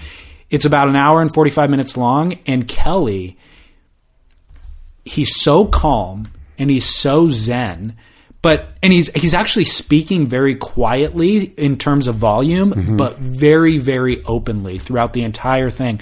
Talking about his shortcomings as a father talking about a lot of the fallout of his parents divorce and how that's affected Kelly talking about an incident being um, held underwater by an older kid in a swimming pool when he was eight years old that had detrimental effects on the way that he um, had anxiety in the ocean throughout his life and a specific incident surfing an outer reef with the Malloys and Shane Dorian in the 90s where he overcame that and had like this epiphany of being held underwater when he was a kid and having to face that fear and getting over that and how that's opened up his life afterward.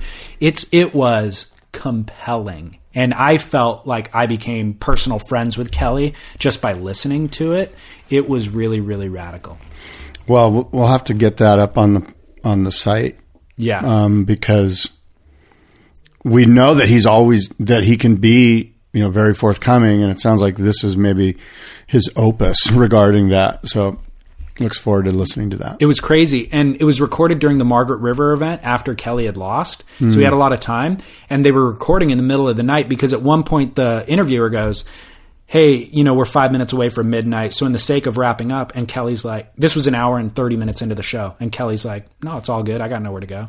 And the guy's like, Well, I'm exhausted. So let's wrap this up. And Kelly's like, uh, Whatever you want. It's up to you. I was just amazed at how Kelly was just giving the guy everything more than what the guy was asking. Kelly was opening and pouring up. So I'm, I, I'll have a link to it on surfsplendorpodcast.com.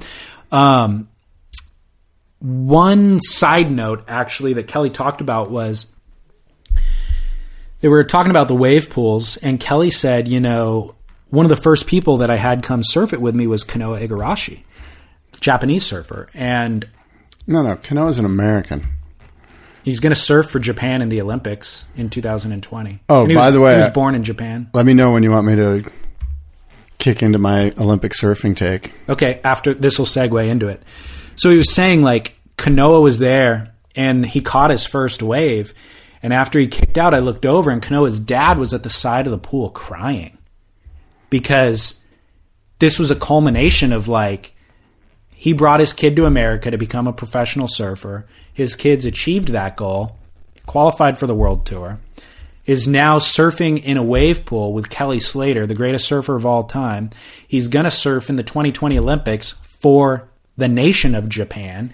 They potentially will have wave pools in the Olympics in the future. Like all this came together for Kanoa's dad, and he's crying on the side of the wave pool. And Kelly's like, it brought me to tears, you know, that That's pretty cool. yeah, it was such a heartwarming story, and like, um, I, I not to name drop or anything, but like, you know, I live in Huntington Beach, and like I've spent a lot of time with Kanoa, and I know his dad as well, and I actually surfed with Kanoa this past weekend and caught up with him for the first time since he's qualified for tour. Um, so there was a personal element for me involved with the story. I thought it was really, really radical, and those are the kind of stories that came out on this podcast. So I've surfed against his dad. no, Here's the deal. So when my son was five years old, Kanoa was like four or something, right? yeah, And and we're in the Rob Machado surf contest for kids, you know, down in Cardiff, right? And and we're in the four and five year old division. So all the parents are like in knee deep water and I'm pushing my son into waves and he's like barely standing up and just grinding his fins onto the sand. You know, like we're in ankle deep water. Kanoa and his dad are 300 yards outside. Kan- Kanoa's dad's swimming with him out there with fins on and pushing little Kanoa, who's like the size of like Ted in that movie. tiny. And he's catching waves and like riding him for hundreds of yards all the way to the beach and then paddling back out with his dad. Smoking And the rest, everybody. oh yeah, the rest of us are like, dude, this is over the, like, you know, we were all, you know, I guess we were all sort of bummed. We're like, that's not fair, man. Blah, blah, blah. My Right. kid, I thought my kid was better than your kid, but this kid's way gnarlier. you, it's embarrassing to like have heavy. that level of commitment sometimes because you want to just like take it easy and be cool. But that's what it takes to get to that elite level. You know what I mean? Well, I, to his credit, it wasn't like he was. It doesn't look like Kanoa wasn't stoked. Like there's some football, baseball dads that are pushing their kids to a place where it's just going to go. Um, who's the, you know Marinovich, Todd Marinovich on you, and just like blow up in your face. But Yeah, and the kid doesn't want to be there in the first place. yeah, there, yeah, there's major issues between the father and the son, but that didn't seem to be the case. I mean, Kanoa was stoked, and and there is that, and and I don't know if this is going to come off as might come off a little weird, but it seems like the culture of Japan has this real hard work ethic, and it No seems like question. Kanoa has that hard work ethic, and he doesn't have a problem with it. It's like, you know. We're going to start working hard at the age of four to Yeah. get to this place, and it's not like a big deal. It's No. like, hey, that's what we do. We're Japanese. We work our asses off, and look, we get we're rewarded because of it. when you look at Japan as a nation being um, decimated after World War II. You're racist. and the way that they have rebuilt their economy and culture or um, you know uh, country since then where they're leaders in technology and efficiency and all the, it's remarkable like it is an example that we can follow without a doubt the bullet trains like all of it you know it's insane Well, I mean, look, the U.S. had a big part in that after World War II. Marshall yeah. Plan. Yeah, no, no, no. I'm not saying we didn't, but like their level of efficiency and productivity that they've generated in the last 50, 60 years. Oh, is Oh yeah, the, no, they the they took what was of the given to them and they dominated with it. Yeah, No they- question yeah, about it. And it- Absolutely. It, it translates to the athletes and to academics and all that sort of thing, which is what you're saying in terms of the athlete. So f- I went. I went to the Friends of Olympic Surfing soiree at Fernando's house. Oh, did you really? Yeah, it's a cool little thing. He just kind of every year he brings people there and he summarizes what happened in the last year. And and there's a call to action if you want to help, help however you can, donate or give some some time or whatever. But he always gives some insight into what's happening with Olympic surfing, right? So it's like a formal event, Yeah, presentation. Yeah. Like, okay. and um, and you know there's there's surf industry people there. That's what it is. It's the Friends of Olympic Surfing. You know, it's people that have donated money to this cause for, since the beginning. And frankly, they're all there and they're celebrating Fernando as they should because this guy is the driving force behind why we're in Japan in 2024. Like it's mind blowing. I mean, I remember a couple years ago at this event, Fernando was even no, it's 2020, and Fernando was saying, "Hey, looks like 2024 could happen." And then all of a sudden, they backdoored their way into the 2020 Olympics in Japan for a number of reasons, which I can get into later if you're interested. But basically, the Olympic Committee, International Olympic Committee, was like, "We got to get rid of some of these lame sports, and we got to get sports that kids are into." And so that's how surfing and skateboarding backdoored their way into 2020, is that they got rid of some sports or they're trying to get rid of some sports and they're putting sports in that are more youth oriented. So anyway, so here's what I learned. First of all, the um, Hawaii will not be a nation state separate. It's just the USA surf team. Okay. So who, whatever that means, if it's John John, but the qualifying is going to take place and has to take place. In other words, you would think that you could just go, okay, who are the two best Americans on the WSL ranking in 2019 at the end of 2019? And those will be our 2020. That's how we will qualify. We'll just take the two best. We'll take Kolohe and John John, for instance, at this point, perhaps. But no, you have to actually go through the International Olympic Committee's qualifying procedure. So there's qualifying that begins two years prior. So in 2018, the qualifying process for the United States Olympic team will take place, will begin to take place. Um, there will not be a wave pool at obviously in Japan. It's too early. And In frankly, wave pool tech. what I took away from the meeting was while they hope that there's great waves and all that, this is more about creating a scene on the on the at the event site for surfing that is the coolest event site so that everybody in the Olympic Village wants to go down to the beach and hang out at the event site that is the surfing event site. Okay. Why? Because there's Jack Johnson, there's G Love, there's Donovan, there's these guys playing great music every night. It's a festival down at the surfing site. Oh, by the way, there's also the surf site has this great thing where they're promoting yoga and health and wellness. And so there's these whole yoga things like ongoing yoga um, classes. There's also um, a lot of sustainability and environmental consciousness and and that type of thing. There's there's booths, there's excitement, there's energy, there's information, there's panels and discussions and seminars. So the event site, what they're really trying to do is create the lifestyle vibe there, so that everybody in the Olympics is like, "What are you doing tonight?" I'm going down to the surf site because there's this cool thing down there. That's the cool place to be. And if they can do that, they're confident that they will be invited back into the Olympics because right now surfing is just a trial sport. They're in the Olympics, they're going to be medals, but they're not completely secure for 2024 and 2028 and going forward. And so Fernando and the ISA really is trying to create an, a situation so that the International Olympic Committee is like, we love you guys even more than we thought we did. Your event site was the cool happening place. you're definitely in in 2024. You are now a, a full time sport. You don't have to stress anymore. So, does that mean that surfing takes a backseat to the event site? In some regards, I think it does. The waves are going to come or they're not. You can't control it, but you can't control a cool scene on the beach, which is what they're going to do. Um, now, let's just say the waves are bad or the waves are good. Look, the guys are going to go compete and there's going to be medals and it is what it is. And once we get full status into the Olympics, then we can start addressing the surfers' needs and going, hey, okay, look, wave pools do make sense. Let's do this, let's do that. Plus, technology will have evolved Yeah. in those times. And we can start to address that. But this 2020 Olympics is really going to be about impressing the IOC with what the surf site will look like and what it has to offer. what it has to The offer the Olympics world, what it has to offer NBC, what it has to offer the Olympics at large, all of those things. So I understand the strategy. My, I don't know, critici- potential criticism is does this not sound exactly like what you complain about with the U.S. Open every year?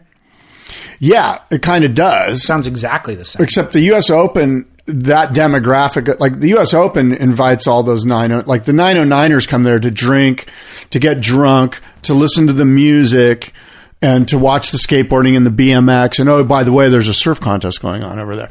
The International Olympic Committee event site for the Olympics in 2020 is going to be surf. It's going, and it's not going to, you don't have that inland empire that's going to invade and take ecstasy and get arrested and cause riots. This is Japan. So it's, Yeah, it's a that's true. different, it's a different environment to set up a surfing contest event site. Yeah. I, I mean, I, I agree with you, but I don't think you can fully uh, manage who shows up to things like that and how they participate in things like that and how long until it devolves into that. Like you can say, we're not going to have a skate ramp, we're going to have a yoga seminar instead. But then down the road, when somebody wants to buy advertising and sponsorship, Red Bull's the guy or Monster Energy. Well, here's the guys- deal, right? Who owns sponsorship for these events? I don't know. The Olympics. Yeah. There's no you have to no be buying in. There's it. no buying in. You know who owns it? Coca Cola. Yeah. Or IBM or whoever the main sponsors of the Olympics in, they've already bought it. Yeah. Like you can't go sell the stage to Red Bull and sell the skate park to Vans and you know that's not happening. Yeah. They own it. They wrap it up. You're just It- lucky to be invited to the party. It mitigates some of that. It does.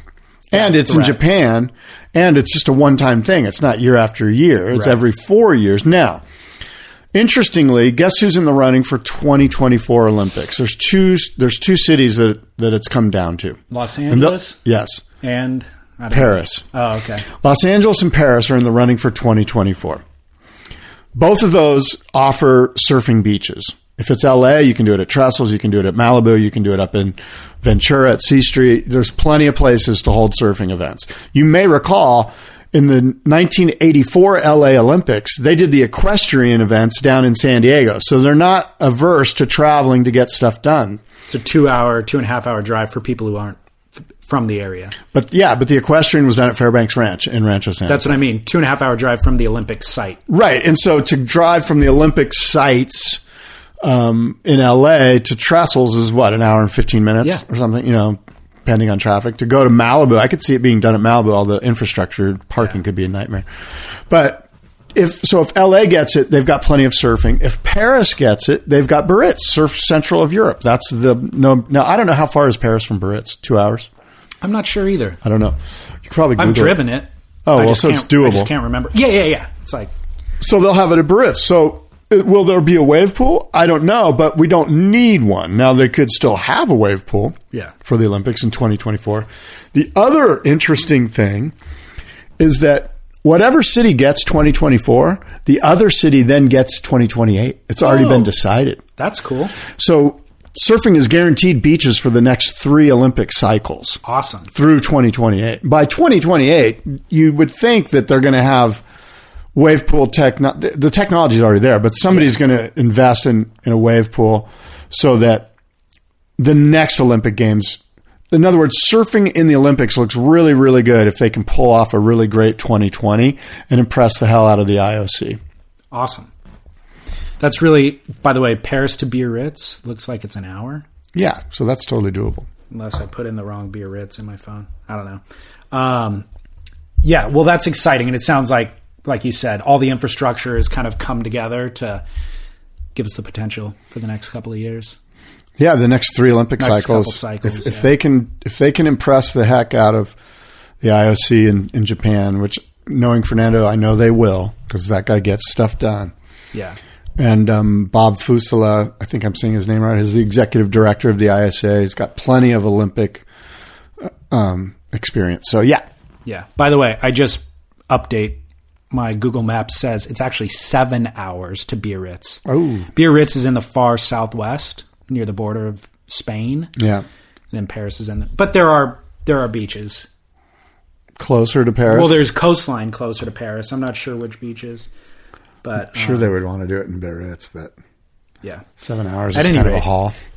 a little bit. Um, I what do you got? Do you got any other topics? Well, you I've know the Dukes surf demo, the surf demo for the Boardroom International Surfboard Show is Sunday morning, seven a.m. to ten a.m.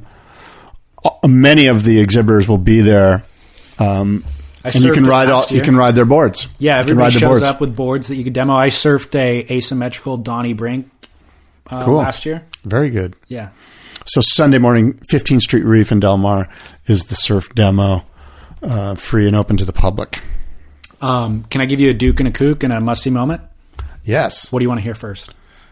I do not care. Go for it. Musty Whatever. moment. Sure. Matt Meola's new film. Oh, I saw that. Numb So good. just hit yesterday or the day before. Can I interrupt? yeah, You know, the greatest part of that movie is Lily Meola singing that song. Yeah. That is awesome. So Lily- That's what stuck out to me because Matt Meola doing airs over and over. It's insane. It's great. It's rad. The last one's intense. But you get a little numb to it. Speaking of numb, isn't it called Numb? it is. That's the name of her song. because some one of their friends died or something. They, it's sort of an. Um, Oh. it's, yeah. Okay.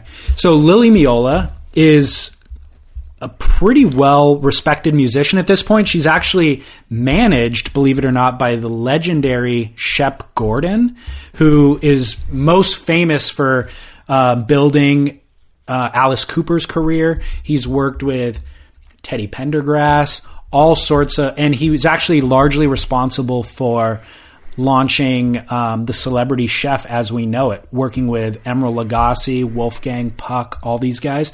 And the reason I know all this is because there was a documentary that Mike Myers made about him called Supermensch. Oh, really? Yeah, and it's phenomenal. It's a great documentary. But this guy, Shep Gordon, is just this legendary mensch of a guy in um, the music scene and, of course, now in Hollywood.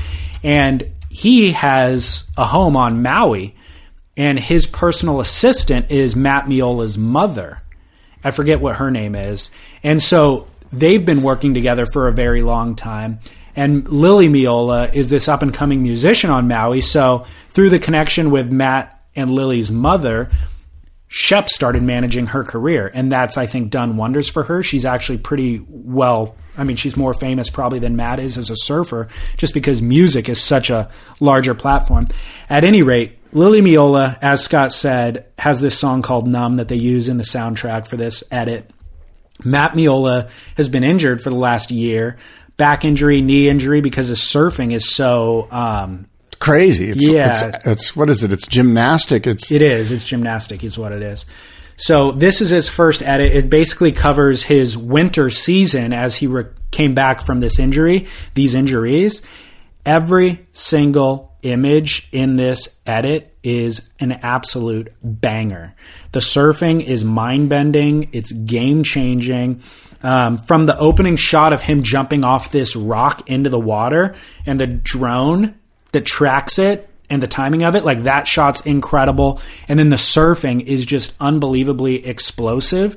He's doing not only the airs that Scott's mentioning, but he's doing the claybacks. You know, Clay Marzo's layback, where you just blow out the fins and you go into a one-legged layback.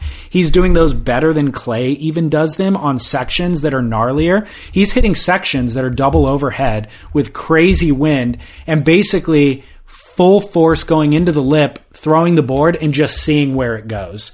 And in one of the claybacks, the board actually spins into a 360 and he gets up and rides out of it. It's insane. Um, as if his front foot just holds it in a pivot and the board spins under his foot and then he gets back up. Um, he's contorting in waves that are or I'm sorry, in ways that are completely unexpected where he hits the lip, a gust of wind hits him and he goes into a spin that he wasn't expecting to. Like he's going up there and improvising mid flight. We saw John John do that alley oop at Bells where the wind flutters his board under his feet and then he catches it and stomps it. Meola is getting hit hit by gusts of wind. Well, he's mid-flight. doing grabs and double grabs, and he has to. Most there's a few is. where he's not He's grabbing, doing but most too. of them. And he even mentions. Did you read the. Q and A at the bottom of the? Uh, on the Surfline post. Yeah, and he even mentions, look, you're going to do tighter, quicker, faster spins if you double grab and pull the board in close to your body. And he's, he's talking about one air specifically. yeah, the end one. the end one, which Yeah. was he titled a spindle flip when he did it a couple years ago, and it's a double spin. And the spindle flip's more inverted, but that one that he did in this edit, it's flatter. And they were comparing it to Kelly Slater's that he did at Portugal a couple years ago. And they're like, "Look, Kelly did a double grab, but it was on one rail. You're doing a double grab on both rails." And he said exactly what you said. You can spin tighter and faster, but he's doing other airs in the edit that aren't grabs. Like he Yeah. does, he any one of those airs in the edit is mind blowing. Oh, no, and then that one's the most mind blowing of them all. Yeah, he's incredible. I mean, it's it's it's on a whole freaky level. It, it is. It, It's I was bringing up the double grabs because, as you know, there's been a lot of. I mean, back when I don't know, I want to say ten years ago or something, there was a lot of chatter about, oh, if you grab rail, you're lame. exactly. yeah. and he's doing things in conditions that I think m- you know require you to grab the rail. Although I'm sure he he's setting up those sessions so that the wind's blowing into him, so it's ideal to not grab the rail. I'm not an expert, but But it's already a windy loc. Like Maui, it's it's, super so windy. windy all the time. And I just think that at the level he's doing things, the whole "oh he grabs the rail, that's lame" um, argument is sort of mute. I agree. I, I don't. I think it's. Um, I haven't even heard a lot of vitriol because th- it's so yeah. gnarly. Yeah, that's uh, that's what I mean. Like we've gotten to a place where it's beyond being worried about if you're double grabbing on a glassy day at Trestles. Yeah. on- you know. The thing that blows my mind is the amount of projection that he's hitting the lip with, the amount of force that he's hitting the lip with. He's bottom turning with so much, I don't know, projection off the bottom, going into a lip that's sometimes well overhead with all this wind and unpredictability. And he just hits the lip and goes into the air, and it's like, oh my gosh, what's going to happen? And like I said, gusts hit him, and all these things happen, and he just goes with it. He improvises midair, and he gets so much loft and rotation because of that bottom turn. And then he he's so Gumby like that he lands things that are just crazy, which is why he was injured for so long. You know, Well, I, just, my mind was blown. Me too. I loved it, and and again, I loved Lily Meola. I had this ignorant vision of Lily Meola, like strumming the ukulele and Yeah, singing one yeah. one flu- you know um, somewhere over the rainbow or something. You know, like I didn't realize how emotive and how powerful she sounded. More like she could be singing in a Pink Floyd song because she belts out some some pretty it was just powerful singing like it's it was sincere you know it sounded like it came from her heart like it was I agree. it as radical as the surfing was i was taken by her singing I was too, and it wasn't just her vocals. There was a lot of arrange arrangement and like production in the song. It was clearly like a professionally produced, Oh, yeah. arranged uh, song. and and i believe about this guy who Yeah. passed his name there's that one part in the video where he signs the guy's name on the finished surf Oh, I like, didn't connect those dots. Yeah. you're right. i think it's greg So is he shaping now? Because I it looked like it, it out. It looked like it. I thought that part of the video was a little bit um, planned and a little bit, you know, maybe I don't want to say trite. I think they wanted to get convey the message that this is dedicated to my friend, you know, and so they wrote his name on that blank. I think they could have done that in a better way. That didn't because to me, I went, uh, this seems forced. Yeah, bit. well, so he goes into the shaping room. There's a machine. There's a machine shaped board sitting there that he scrubs out and finishes. In my from my memory, I remember him writing boards by is it Sean Ordonez? Is that the Maui shaper? I don't know if I'm pronouncing his last name. yeah, that correctly. is no, that is the right name. Okay, yeah. that's who I've seen him ride boards from in the past. I don't know whether he's getting them now. Um, but that's my must see moment. I'm going to give you a Duke and a Kook that are somewhat related. My Duke is the rescue team comprised of Kelly Slater, Ross Clarke-Jones, Tom Carroll, Ryan Hipwood, and Ben Serrano, who saved Russell Bierke's life. Yes. They were all surfing Port Campbell. The waves are about 15 feet. Russell took off on one.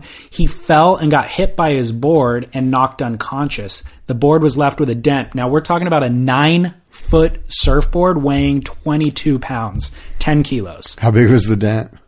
I don't know. I didn't see a photo of it, but they said it left a dent. But I mean, a nine foot board getting hit by that No, thing. no, that's like a beam. pounds? That's like a wooden beam falling on your head from the ceiling. It's- Totally. Yeah. So he was knocked un- completely unconscious. Ryan Hipwood noticed him. They sent the ski in and rescued him, and they got him to the beach. And Kelly said if it wasn't if it wasn't for the ski, it would have been a 20 minute paddle from where they were to the beach. Sure. And he was completely unconscious. Oh, he would have died. So he prob more than likely would have died. They got him to the beach. They said he was blue as a smurf. When they revived him, he was vomiting up water, Sure. completely bloodshot. I mean, the guy was on the brink of death. Yeah. So shout out to the rescue team for being there, seeing it, and being so on top of things.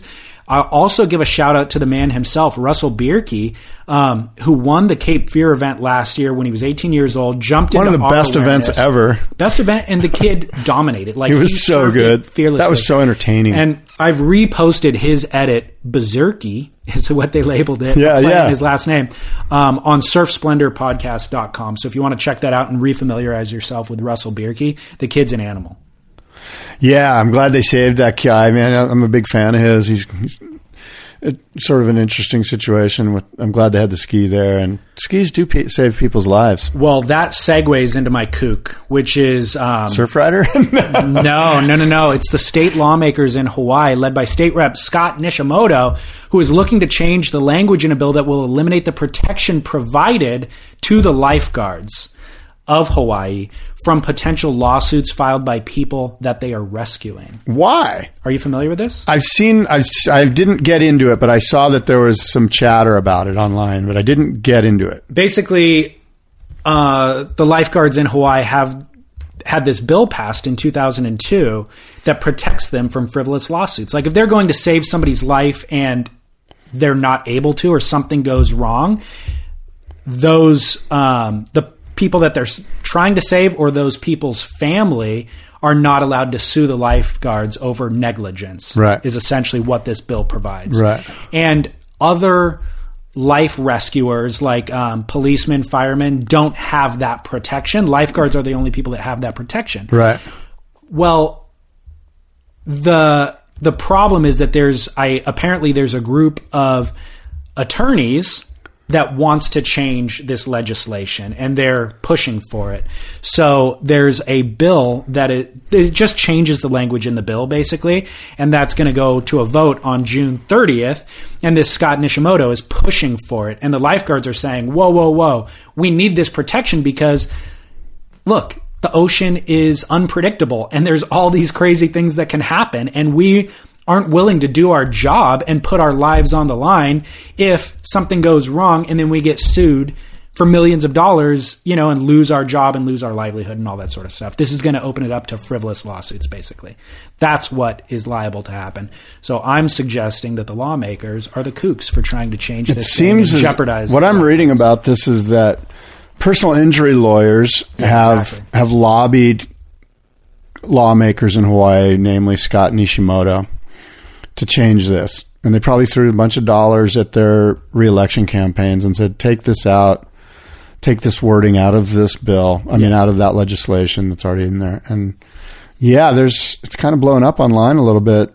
Look, you want to you want to make some uh, recourse available to people for negligence provided or that's potentially perpetrated by uh, whoever, police, whatever.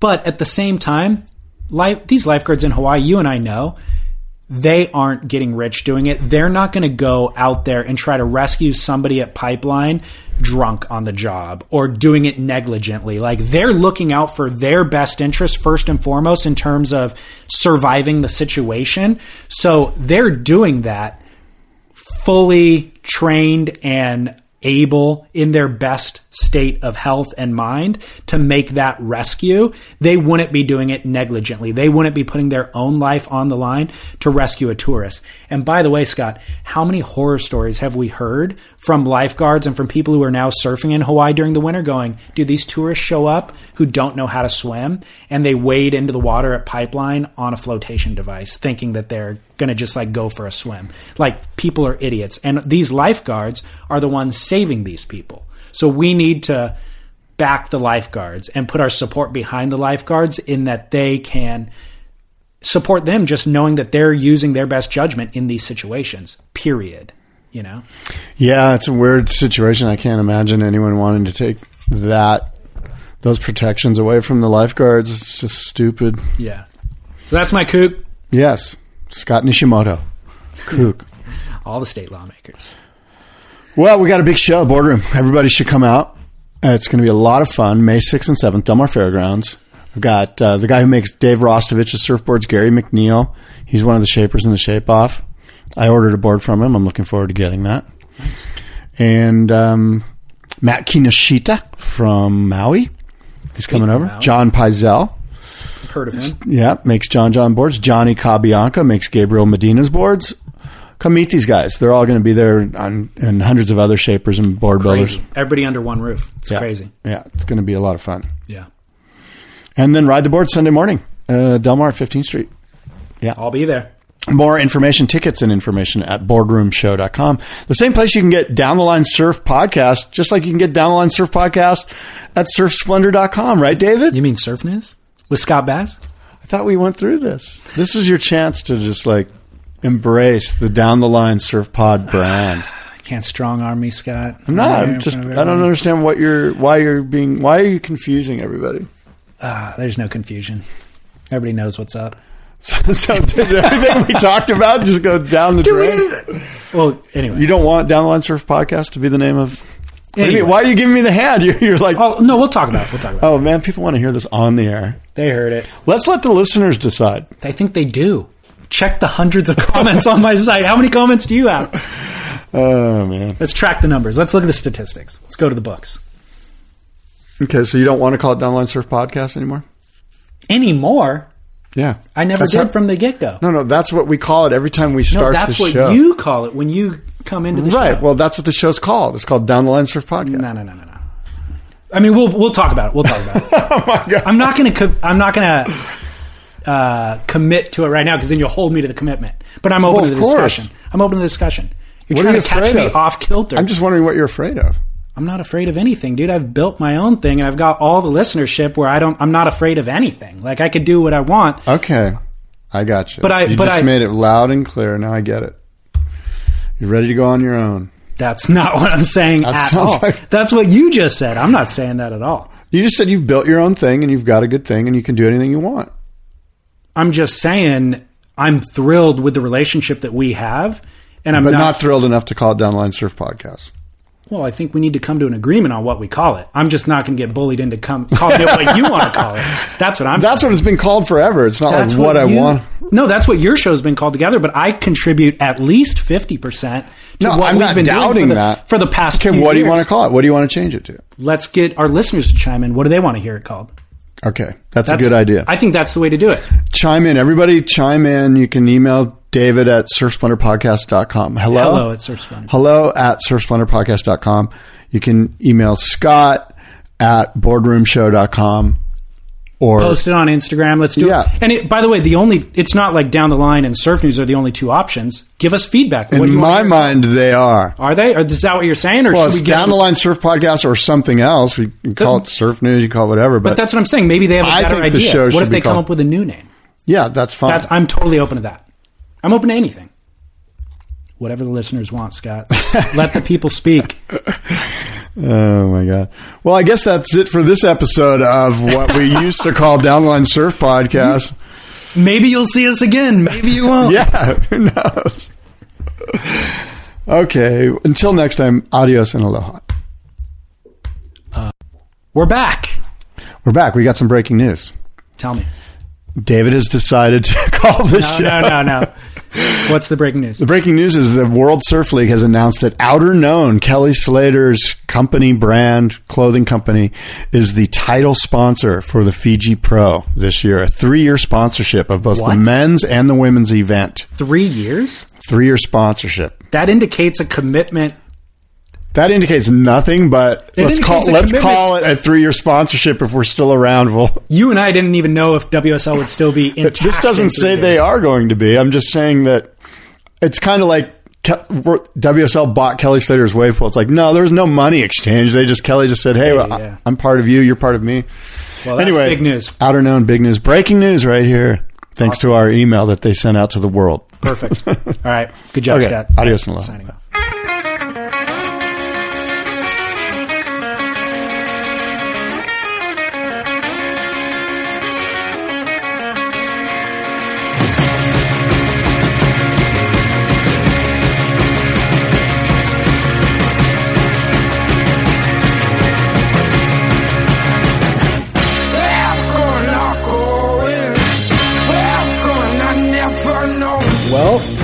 There you go. um, Scott and I chatted a little bit after the show about this, and um, we haven't resolved anything essentially. And I think, to be honest, as always, this is kind of a community and it's an open discussion with you guys, the listeners. So by all means, send us your feedback and we'd love to hear what you have to say about it. Um, I will share a few thoughts with you and I'll share them with Scott too when we reconnect. And, but I certainly want to share them with you just because I'll be perfectly honest. My allegiance is to you, the listener, more than it is any guest that I've had or any um, co-host that I've had. So I, I just want to kind of restate it. The whole conversation took me off guard, and um, so I didn't really have a chance to collect my thoughts, and I haven't yet listened back to it, so I'm not sure whether or not I fully conveyed my thoughts. So I'm going to kind of rehash it now that um, it's settled in. It's been probably two hours or so since Scott and I recorded. Anyways, um, I just want to state my intention and my purpose when Scott and I connected four years ago to record this show. And my intention was only ever to add value to anything that Scott was doing, um, whether it was his podcast legacy with Down the Line or with the Boardroom Show. That's why I've invested my own money into the equipment that we use to record, why I've spent obviously a significant amount of time on post production, why I track the statistics of the shows.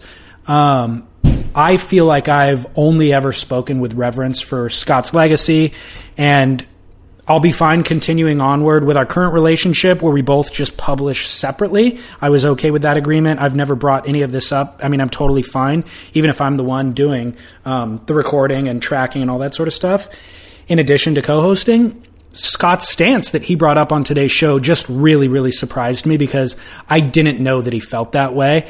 And if he hasn't been able to update his show and get it to show up on iTunes, or if he feels like he's lost some sort of control of the show or some sort of traction with the audience, it's not a reflection of me manipulating anything at all. I've always tried to invest more into this exchange than I've ever taken out of. And that's how I kind of treat relationships in my life with my employer, with my family, with um, romantic relationships. Like I want to make sure that the other person feels like they're getting the better of the of the exchange. So quite frankly, it's confusing to me that Scott and my perspective on this subject is so different. And honestly, it's slightly insulting and very disheartening that Scott feels slighted by our exchanges or by our relationship. I feel very proud and confident that I've lifted more than my fair share of the workload through the past four years together. And I've been, I'd be proud to do it again. And I've never um, once complained about it or my workload or I've never even mentioned it on the show. So again, it's really shocking to hear that I know we both feel inequitable in our exchange, but I'm shocked to hear that Scott feels that he's ending up on the side of getting taken advantage of. And even more shocked, I mean, really insulted to hear him sling mud at me regarding those values and the workload um, live on the air. It was really, again, shocked by it. Um, I've always kind of enjoyed our dynamic of you know frenemy, and uh, it creates, I think, for really good podcasts. And every time that I've received a listener email explaining their distaste for Scott, I've always received five that say that they actually enjoy our dynamic, and I really do too. I enjoy our dynamic. Uh, I think it makes for great podcasting. But I think if Scott feels taken advantage by me or slighted in any way, then perhaps we just have a fundamental different worldview. And I'm not sure that there's any amount of bending that I can do that will bridge that chasm, I guess, is what I'm trying to say. So this remains to be continued. Um, I'll keep you posted. And I actually have an episode with Todd Glaser already in the can. I've got one with Keith Malloy already in the can. Um, you'll hear the Todd Glaser one next week. He's talking about his new film that he's partnered with Taylor Steele on called Proximity. And um, my point is that I have a bunch of stuff for you in coming weeks as the listener, whether Scott and I reconnect or whether it takes a little bit of time to reconnect. Um, that is yet to be revealed. But I really feel that that might actually be dictated by what your guys' thoughts are. And I don't care like whether you side with me or him or whatever. I mean, it might validate my ego somewhat, but I'm more interested in just um, let me know what your thoughts are and whether they're good, bad, or ugly. And if I'm being uh, dumb, tell me. Be like, dude, you're stupid. This is a minor issue. Figure it out. Move forward. Whatever. Um, in regard, I feel a need to mention in regard to people who are financially subscribed to the show and donating. As you know, we have a donation platform. So if you are making that donation, feel free to pause it. Um, feel free to cancel it. It's easy to do through PayPal. Like I said, I'll continue publishing episodes. Um, but you know, if you're here for Scott or that you're intending that that goes to Scott, then by all means put it on pause or put it on cancel or whatever. Um, just for complete clarity's sake, the way that we divide those funds up is whatever comes in each month at the end of the month, I uh, tally it up and run all the statistics over the entire history of the show and just divide up the number of dollars that came in by the number of downloads we've gotten. And every show that Scott and I co hosted, we split 50 50. All the shows that I've produced solely on my own, like Cyrus Sutton last week, um, I get 100% of. So we just take the total number of dollars that come in, divide it by the total num- number of downloads, and then um, divide it up equitably from there. So for clarity's sake, that's how that works. And um, I mean, even if, if Scott and I don't reconnect, I will continue to send, if our episodes continue getting downloads, I'll continue to send him his fair share of that. So that's that. Um, like I said, send us feedback. Hello at surfsplendorpodcast.com is my contact information. Scott's is down the line radio at gmail.com. And then my Instagram is at surfsplendor. Scott's is at boardroom show. Chime in on there. I'll share whatever emails come in with Scott, hoping he does the same, or you can just copy both of us on those things. Hope you enjoyed the show. This is, as always, David Scales for Surf Splendor, reminding you, despite all the drama, get back in the ocean, get a couple of waves, and shred on.